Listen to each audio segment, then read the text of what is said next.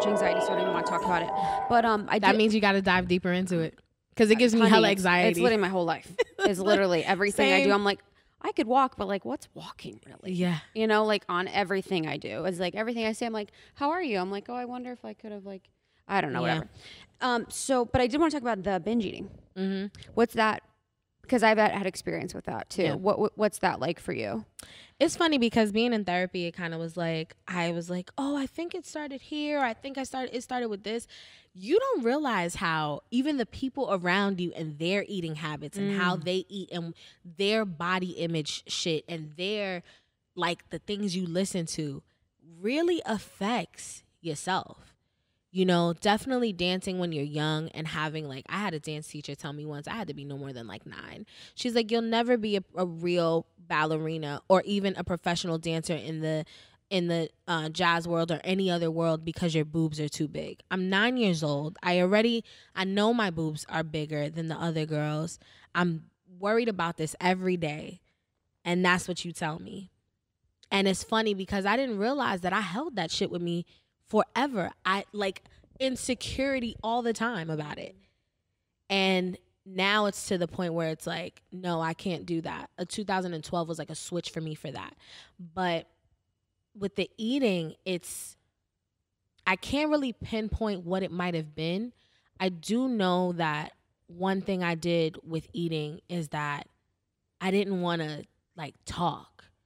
I didn't want to tell people what was wrong with me. Mm, like stuffing emotions. Exactly. That my old white lady therapist told me that. Like she was Mm. like, you're literally it's like so you're physically stuffing down your words. And I was like, mind blown.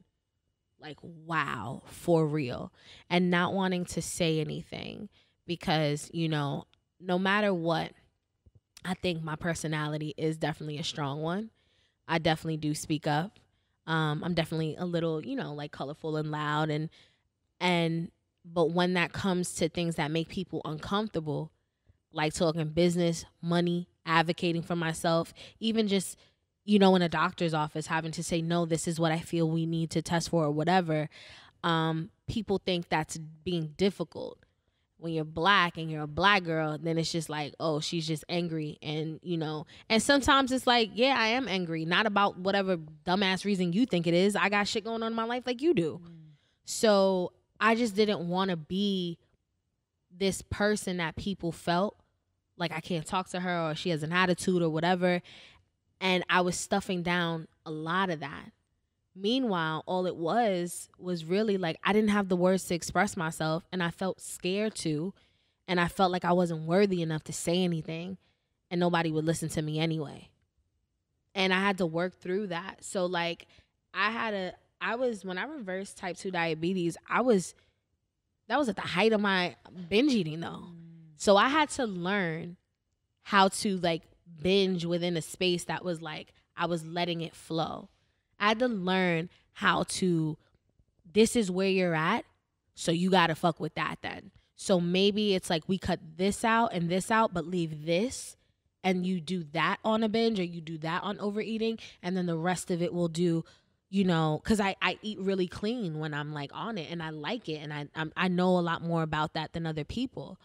But i had to really just say surrender to what is. What can you really do and even just recovering and being in recovery it's like i really like my my therapist the other day she said you know this has worked for you for a long time and it's not that it works for me because it's healthy it works for me because this is how i protected myself Yeah. so now I'm Mhm. finding other ways to learn to feel safe and to even the work I do with Ani and the work I do with myself, I think these people are popping up because I was doing this work on myself.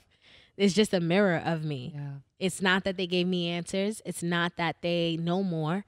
It's just that I, when the student is ready, the teacher will appear and you see more into yourself. So now it's like, okay, you know, I know that like I need to allot a space to eat certain things that I would want to eat, even if I still don't want to eat them, because right now I'm still in that stage of like it could slip back and go real left. Yeah. Like, what do you mean? Like, as an mm-hmm. example, like eat treats. Like treats or like just things I would binge on. Is 'Cause treats? for- do people say see, treats? So for me, it's like I got it though. I was like treats. Treat- is for, treats for like me, normal? For me, it's like it's not even treats. Like it's not even like oh, I like this thing and I want to eat it. Yeah. It's it's like the act of eating something because it was what I was using to stuff myself. Got it. Because treats are different. You know what I'm Mhm. saying? If like I want like I a- had like a 12, gla- 50 treats. yeah, like you know, a glass of, of Veuve is like, oh, that's my that's a treat. You know, like, but things that I'm like, if I'm out then binge drinking, that's that's the part of it that it's like, okay, so we need to like allot a space for you to be gentle, and like here is where you can like have this thing, letting the good- emotion out so that you're not going to the thing. yeah, yeah. So, and it's funny because I've talked about this, but I remember there was a time when I had a friend and she really wanted me to talk about this, like a lot. In public or what? Just like as like speaking and yeah, in public and stuff. And I was like, you know, I can't. This is my real life. Yeah. You know, I'm not I, Mhm. I- like, and what I'm gonna tell people, it needs to be perfect, and I haven't Yes. gotten it. Feels like you need to be 100% over it. too. Exactly. And that's like I am the let me tell you right now. Everybody you see is not 100% over anything. People are dealing with certain things. There's certain things you definitely are 100% over, and there's other things you still got to work on, and there's other things you just got out of. So stop looking for somebody to be the perfect example of how you need to live your life or what you need to do or 10 steps to get to because guess what? It's not going to be that way. Mm-hmm. Yeah, that's why, you know, creating a community around you to support that and know that I think is so important. Yep. You know what I mean? Because if you have people around you that are kind of like looking for that um, fuck up or like misstep, Yeah. it can that like for me that makes me spiral. I'm like, here I go, going back to what I was doing. You know what I mean? Mhm. Same. But if but if you have people around you that are like, okay, let's all right, let's do it. Like next time, like there's always a next time you can kind of choose now in this moment. Yeah. You know, I just yeah, I think it's so important. Thank you so much for tuning in to Morning Microdose by Almost 30. We hope you enjoyed waking up. As always, we encourage you to take what resonates and leave the rest. If you enjoyed this trip, tune into the full episode on the Almost 30 podcast. All episode information can be found in the show notes. Make sure to subscribe, and if this becomes a part of your morning routine, be sure to share it with a friend. We have new inspiring doses Monday through Friday. Follow us on Instagram at Morning Microdose and follow Almost 30 at Almost 30 Podcast. Thanks for listening. We'll see you in the vortex.